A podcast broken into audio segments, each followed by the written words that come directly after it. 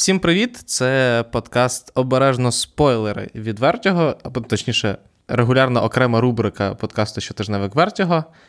Цього тижня ми, як і завжди, говоримо зі спойлерами, з великими спойлерами. Тобто зі спойлерами розміру, якщо ви не бачили фільм, то вони можуть зіпсувати вам перегляд фільму, якщо ви переживаєте з приводу спойлерів. Тож, ми вас я вас попередив, з вами Юра і Микита. Привіт. І цього разу ми говоримо про фільм. В руках пса. В руках пса, який вийшов на Netflix, де головну роль зіграв Бенедикт Камбербеч, і який є одним з головних номінантів на Оскар цього року. А і крім того, в цей тиждень на екрани вийшов тільки новий Resident Evil, і тому більше нічого особливо обговорювати не було. Ну, Юра зараз трохи зверхньо поставився до фільму, Не який зверхньо. який найкращий з фільмів, які ми поки що обговорювали в цій рубриці. Е, це, це не зверхність була. Тут просто це вже не масове кіно. Тобто, це не те, що цей подкаст послухають більше людей, ніж послухають подкаст про червоне повідомлення, або навіть про Дім Гуччі. Але зрозуміло, що я згоден, що це з тих фільмів, які ми обговорювали в цій рубриці подкастів, це найкращий. Микита, розкажи коротко про нього і про своє пер... і про своє враження від нього. Ну, про нього, я думаю, якщо це подкаст зі спойлерами, особливо розповідати Згодом. не Згодом. треба. Це фільм про мужнього фермера, якого грає Бенедікт Камбербеч. А потім виявляється, що він мужній і грубий, але при цьому ще й гей. Ти так сказав, ніби це неочікувано, тому що грубий і мужній чоловік не може бути геєм. З врахуванням е, тенденцій кінематографа останніх 20 років, це просто перше, що натякає тобі на те, що герой, можливо, гей. Можливо, я не знав, тому що. Коли виходила свого часу Горбата Гора, то всі говорили про те, що це кіно про е, ковбоїв геїв.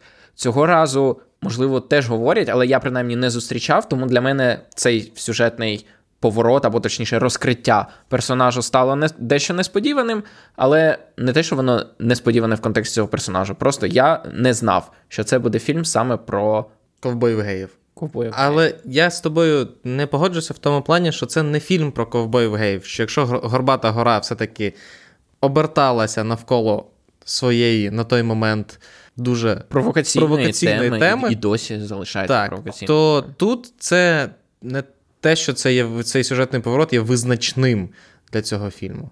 Він є важливим, але він не те, що це можна сказати, що це Ні, фільм це- про ковбоя гея. Це фільм про ковбоя гея, тому що його сексуальні вподобання це головний предмет дискусії, власне, фільму, і головний стрижень персонажа.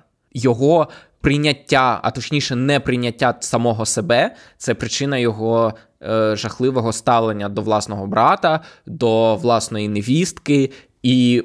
Причина, чому він згодом звертає увагу на цього хлопця, тому що він очевидно бачить у ньому молодого себе і хоче стати для нього тим, ким для нього став свого часу Бронко Генрі, його старший коханець і е, вчитель, Наставник. наставник, так. Згоден. Окей, згоден. Тому це основний стрижень фільму. Але до цього я хотів сказати, що фільм мене вразив е, передусім тим, наскільки він майстерно розкриває глядачам своїх персонажів. Тобто, це фільм, який починає з того, що він знає про героїв більше, ніж ми, але він настільки впевнено і вчасно розкриває нам якісь сторони своїх персонажів, що, попри те, що подій у фільмі саме не дуже багато, ми все одно постійно якось по-новому сприймаємо персонажів. Тобто, перші кадри одразу які стереотипи складаються: е, тупий грубіян.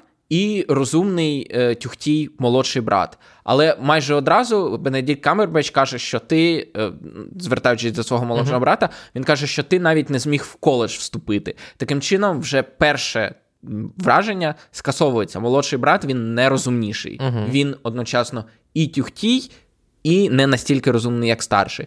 Потім, всередині фільму, ближче до середини фільму, ми дізнаємося, що герой Камбербеча людина, яка закінчила Єль, причому закінчила Єль на кафедрі класичної літератури, тобто він надзвичайно освічена людина, uh-huh. і те, що він вибрав шлях ковбоя, це.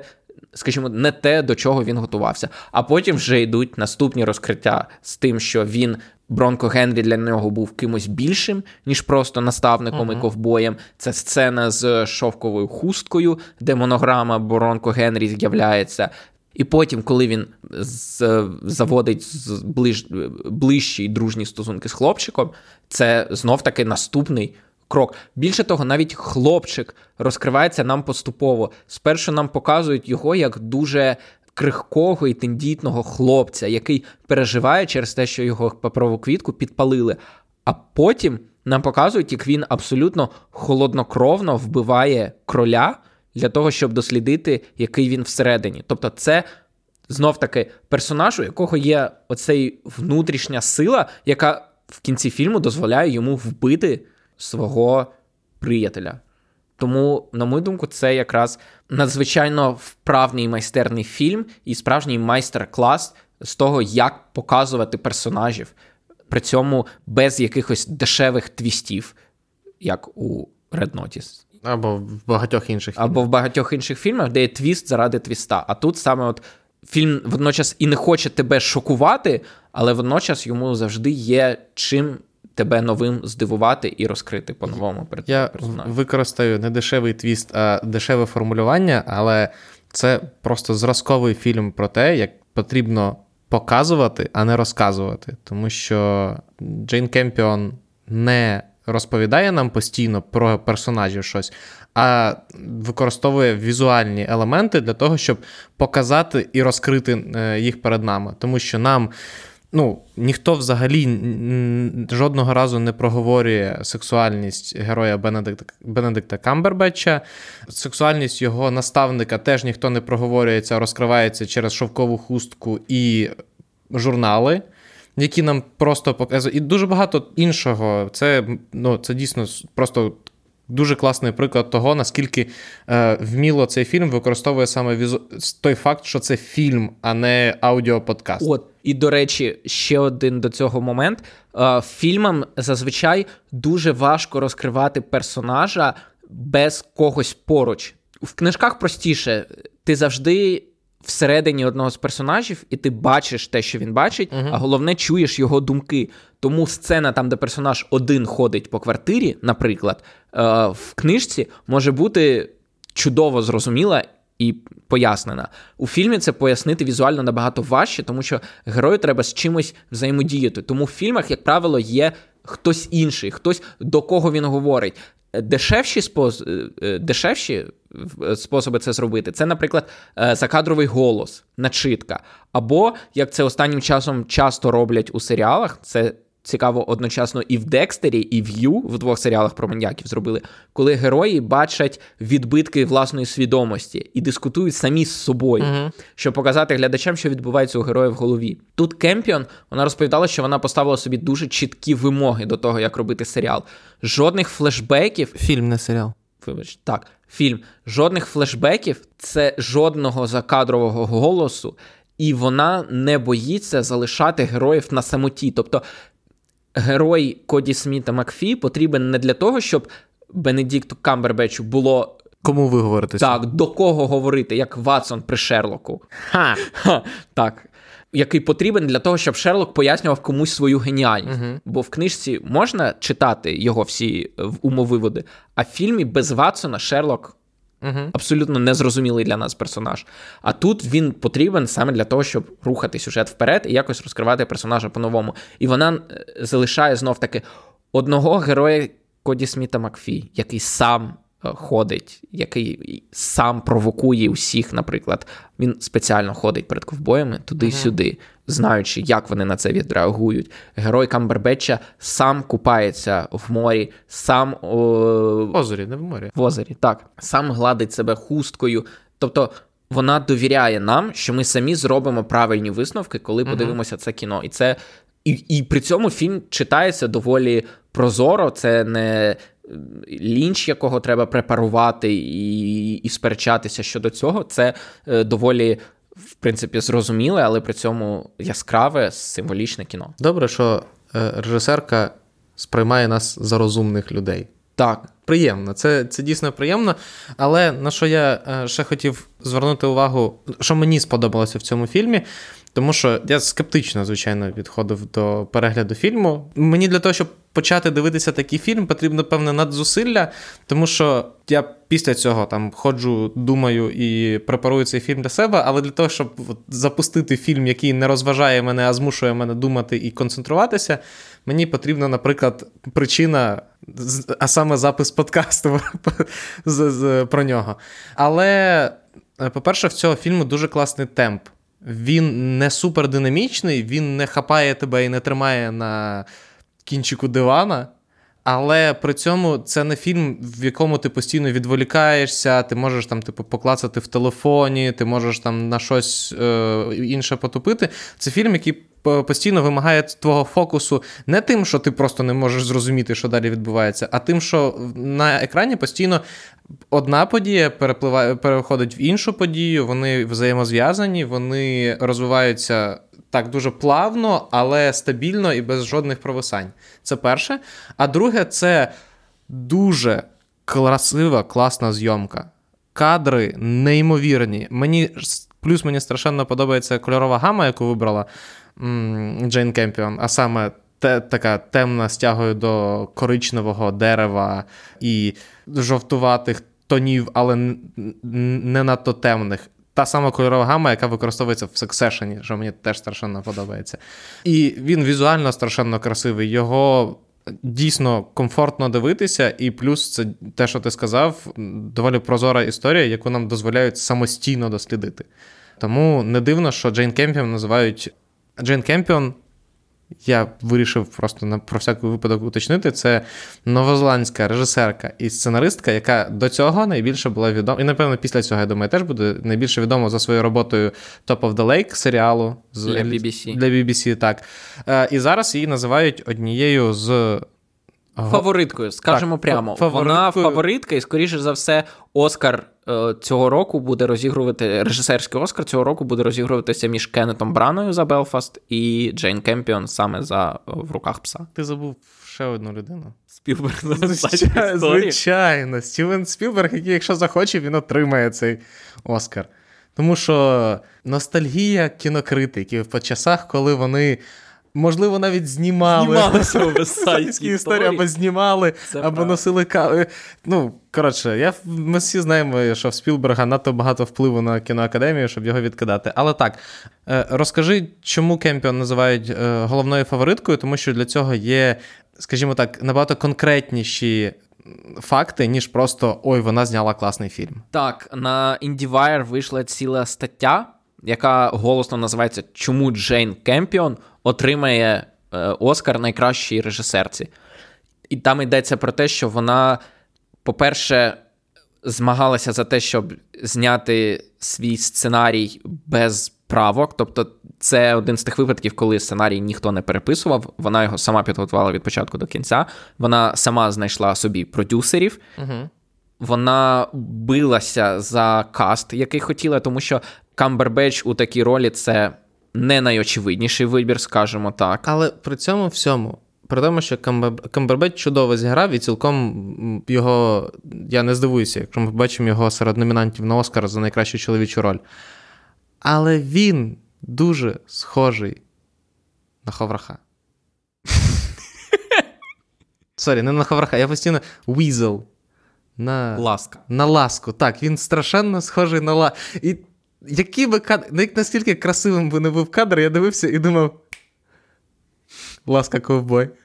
У нього ще такі красиві штани були, я не, можу я не можу не сказати цього. Це така от зовнішність в Камбербеча. За це його і любимо. Продовжуй.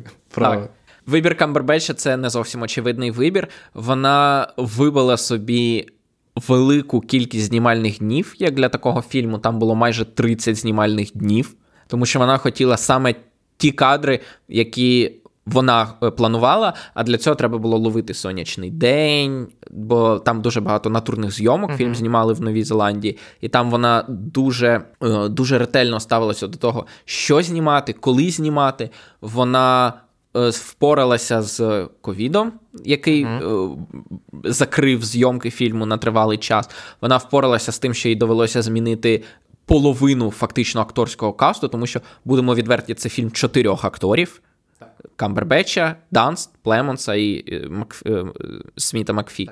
І двоє з них це не ті люди, хто від початку був з проектом. Замість Кірстен Данст роль е, невістки мала зіграти Елізабет Мос, Угу. е, відома за серіалами Медмен і е, Оповідь служниці. А роль е, її чоловіка, молодшого брата, мав зіграти Пол Дейно, найбільше відомий за фільмом Маленька міс щастя. Або нафта. Або О, нафта, але о. для Тобто але невідомий- для мене, але для мене він завжди буде е, хлопцем е, з маленької міща. Але я хотів сказати, що але для е, широкого загалу він невідомий актор і буде відомим за роль е, Рідлера. Рідлера в новому Бетмені. Бетмені, так. так. Е, Словом, половина помінялася, але вона все одно зняла той фільм, який хотіла, за той час, який хотіла. Він, як уже сказано було, ідеально знятий, ідеально змонтований з довершеним сценарієм. Тому, в принципі, вважається, що Оскар, якщо Спілберг нахабно не відбере її, не відбере статуетку у Джейн, як е, е, Кан'ї Тейлор Свіфт, так? На Гремі того часу. Але він її хоча б просто забрав в руки і віддав. Там ні, там навіть він не забрав, там ж він просто, скажімо так, перехопив увагу аудиторії. Ну, тому подивимося, чи що станеться на церемонії, але в принципі Джейн Кемпіон.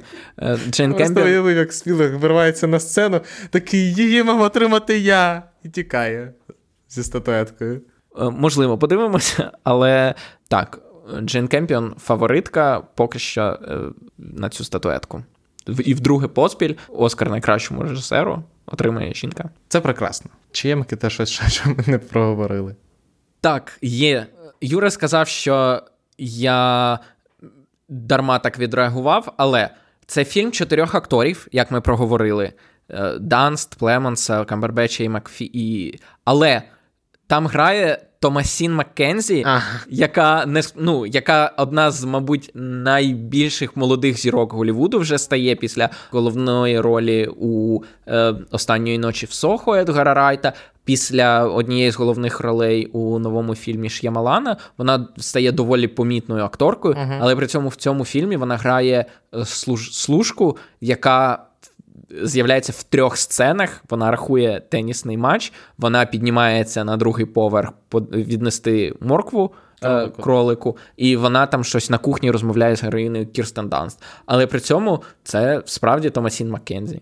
Я досі не розумію, чому тебе це дивує, тому що я думаю, Тому що це фільм чотирьох акторів, Так. решта статисти. І коли одна з цих статисток це доволі відома вже акторка, це Слухай, дивно. Вона дуже молода акторка. Вона тільки почала роботу в Голлівуді. Якщо ну, типу, якщо підозрюю для таких молодих акторів, якщо ти не Шаламе або не.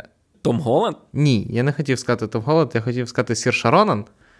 Та й думаю, і вони, судячи з кількості проєктів Шаламе, погоджуються грати в всьому, щоб ну, набити собі портфоліо. А в цьому випадку я підозрюю, що вона погодилась, тому що Джейн Кемпіон вважається однією з найкращих сценаристок свого покоління. Можливість попрацювати із Кампербетчем і з, ну, з дуже хорошим акторським Вона не з'являється в жодній сцені, де є Камбербеч. Ну, я підозрюю, що вони перетиналися все одно на. Окей. Ну, тому мені здається, На що... карантині в Новій Зеландії сиділи разом, Разом. тому що, От. як ми знаємо, в Новій Зеландії треба відсидіти доволі жорсткий карантин, щоб там знімати. І тому це було якраз на, на піку пандемії, і там сиділи в одному боці Нової Зеландії Джеймс Кемерон зі своїм аватаром, повним кастом, а з іншого боку Нової Ну, як? Зеландії. З повним кастом ти маєш на увазі з серверами. Думаєш, е, Тому що ми прекрасно знаємо, що Джеймс Кемерон міг організувати зйомку акторам навіть з їхньої квартири. ну, мож, можливо. А все інше б домалював і домалює просто на постпродакшені. Можливо, так. Чи як називається це в Джеймса, в Джеймса Кемерона на продакшені. І навіть на препродакшені, враховуючи, що вони 10 років робили, генерували всі, весь світ, який має з'явитися в аватарі.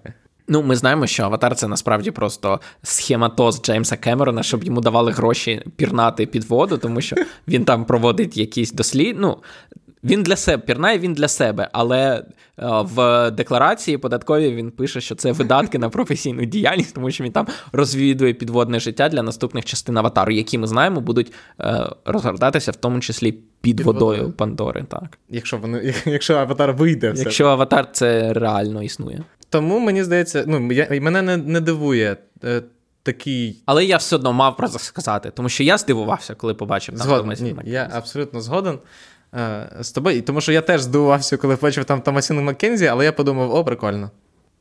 Що ще, Микита? Я не буду говорити. Ми зараз не будемо починати дискусію про те, чи здається е, герой Камбербеча в цьому фільмі абсолютно негативним персонажем, чи його чи йому можна його можна зрозуміти і йому співпереживати, і, можливо, навіть шкодувати про те, що його підступно вбивають в фіналі.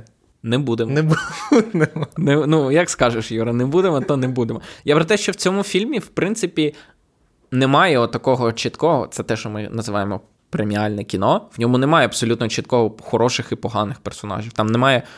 Ну, там є антагоніст, звісно, як я все-таки наполягаю називати героя Камбербеча. Але він знов таки з одного боку виправдовує себе, а з іншого боку, нам пояснюють його. І знов таки.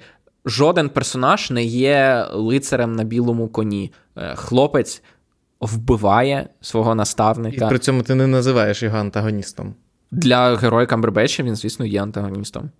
Але Камбербеч є антагоністом для героїні Кірстен Данст, яка, на думку Юри, могла і не спиватися, в принципі.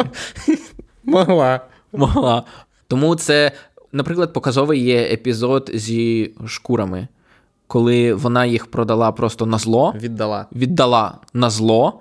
І ще й отримала е, за це в, в в, якості вдячності рукавички від індіанців. А Бенедікт Камбербеч перед е, хлопцем сказав, що типу вона просто була п'яна, нічого не розуміла і віддала їм е, шкури. Хоча йому вони нібито були потрібні, щоб власне мотузку зробити. Так. А потім його ж молодший брат сказав: Та ти ж їх все одно спалиш, на що вони тобі були потрібні. Тобто, навіть в такому простому епізоді не можна сказати, хто вчинив однозначно правильно, хто ні. Тобто... Дивлячись, дивись, дивлячись, яких соціально-політичних поглядів ти притримуєшся. Тому що це його шкури. Яким чином вона могла продавати ну, його які, ну, типу, шкода, які Тепер не... вам зрозуміло, яких поглядів притримується Юра. Він вважає, що якщо Що риночок порішає. поруч із тобою в будинку хтось живе, то ти не маєш права розпоряджатися чужими речима. Так. Юра, тоді все було спільне. Вона хазяйка цього дому, де-факто була, і де Юре. Ну, не знаємо. В неї доволі тюхтій чоловік для того, щоб не надати їй таку привілегію. Ну, я маю на увазі, що по факту власником і і центральним персонажем ранчо був Філ. Був ласка. Містер ковбой ласка. А його брат фігурує скоріше як е, ну, його брат. Так, знов таки, з одного боку, начебто і позитивний персонаж, а з іншого боку, він Джесі у фільмі Племонс. нічого не робить. Майже. Так. І, до речі, він в фільмі нічого не робить, крім як підставляє свою дружину своїми оцим бажанням. Так, абсолютно. Тобто, вона посередньо грає на піаніно. І вона це розуміє. І вона про це каже. І вона про це розмова. каже всім. А він каже: А мені подобається, тому що нам показує, що він теж посередній. Тобто у нього може добре серце, але він, в принципі, зірок з неба не хапає. І вона теж. І вона здається для нього ну, ідеалом досконалості. І він її сам заганяє в ці ситуації. Чи можна вважати його антагоністом в цих ситуаціях? Так. Чи є він від цього поганою людиною? Ні. І от з таких от маленьких діалектичних е, ситуацій, коли нібито і той чинить не зовсім неправильно, і той чинить не зовсім неправильно. І складається фільм, який справді переплітається дуже майстерно в таке от полотно, де не можна сказати, е, як у фільмах з Райаном Рейнольдсом. Я за цього чувака, все, що він робить правильно, все, що роблять інші, неправильно. Тут усі набагато складніші і набагато цікавіші. Згоден, повністю згоден. Вболіваємо за фільм в руках пса. В руках пса. На Оскарах Так, до речі, можна сказати, чому він так дивно дещо називається. Попри Скажи, те, що тому у що я пса, не можу у пса немає рук. Тому що наприкінці фільму нам показують, як герой е, Коді Сміта Макфі, Пітер його звуть у фільмі. Він е, читає уривок з Біблії. Там молитва, де просять Бога врятувати душу від меча і вирвати мою кохану, my darling, е, from the power of the dog. Тобто вирвати мою кохану з влади пса. З лап пса. Ну, в оригіналі, ну, в англійському Так, перекладі так. з влади пса. І мається на увазі, що він бачить у цьому те, що він врятував свою матір, свою кохану, свою улюблену маму від власне лап пса Філа, який довів його, на думку знов таки цього персонажа, до алкоголізму. І в українському перекладі послуговувалися, наскільки можна зробити висновок, перекладом Біблії Іваном Огієнком. В перекладі Івана Огієнка е, цей уривок звучить як від меча збережи мою душу, а одиначку мою з руки пса. Тому одиначку це My Darling, те, що в англійській версії, а з руки пса це власне от е, цей епізод. Тому, власне, в українському перекладі, е, в українській адаптації фільм називається як В руках пса, саме через цей е, вірш з Біблії. Тому, знову таки, вболіваємо за, е, за нього на Оскарі. Подивіться його, напишіть нам, як, як вам взагалі фільм. Я думаю, що ми доволі непогано розкрили, чому цей фільм є хорошим, навіть якщо він комусь не сподобається. Ну, об'єктивна, максимально там, об'єктивна, скільки вона може бути реальність, говорить про такий підхід до цього фільму, скажімо так. Тому що я цілком можу зрозуміти, якщо комусь не сподобається цей фільм через Ну, моя дружина не змогла його дивитися з дуже суб'єктивних причин. Вона не змогла змиритися з тим, наскільки відразливий там герой Камбербеча. Ну, от, наприклад. Або, ну, це специфічний фільм, це все-таки драматичне кіно, преміальне драматичне кіно орієнтовано в першу чергу на нагородний сезон. Ну, ти так кажеш, ніби його знімаєш в Ні, Оскар. ну, окей, ну але все одно він, він все-таки орієнтований не на, скажімо так, не для того, щоб Ні, зібрати мільярд не для того, прокатів. щоб зібрати мільярд. Так, тому можна зрозуміти різне ставлення до нього, але я сподіваюся, ми доволі цікаво, я так почав розкидатися словами, вже розповіли е, детальніше про цей фільм. Дякуємо, що нас слухаєте. Слухайте щотижневик Вертіго, слухайте наших подтероловів, е, підписуйтесь на Вертіго, підтримуйте нас на патроні. І до зустрічі наступного тижня. До побачення. Па-па.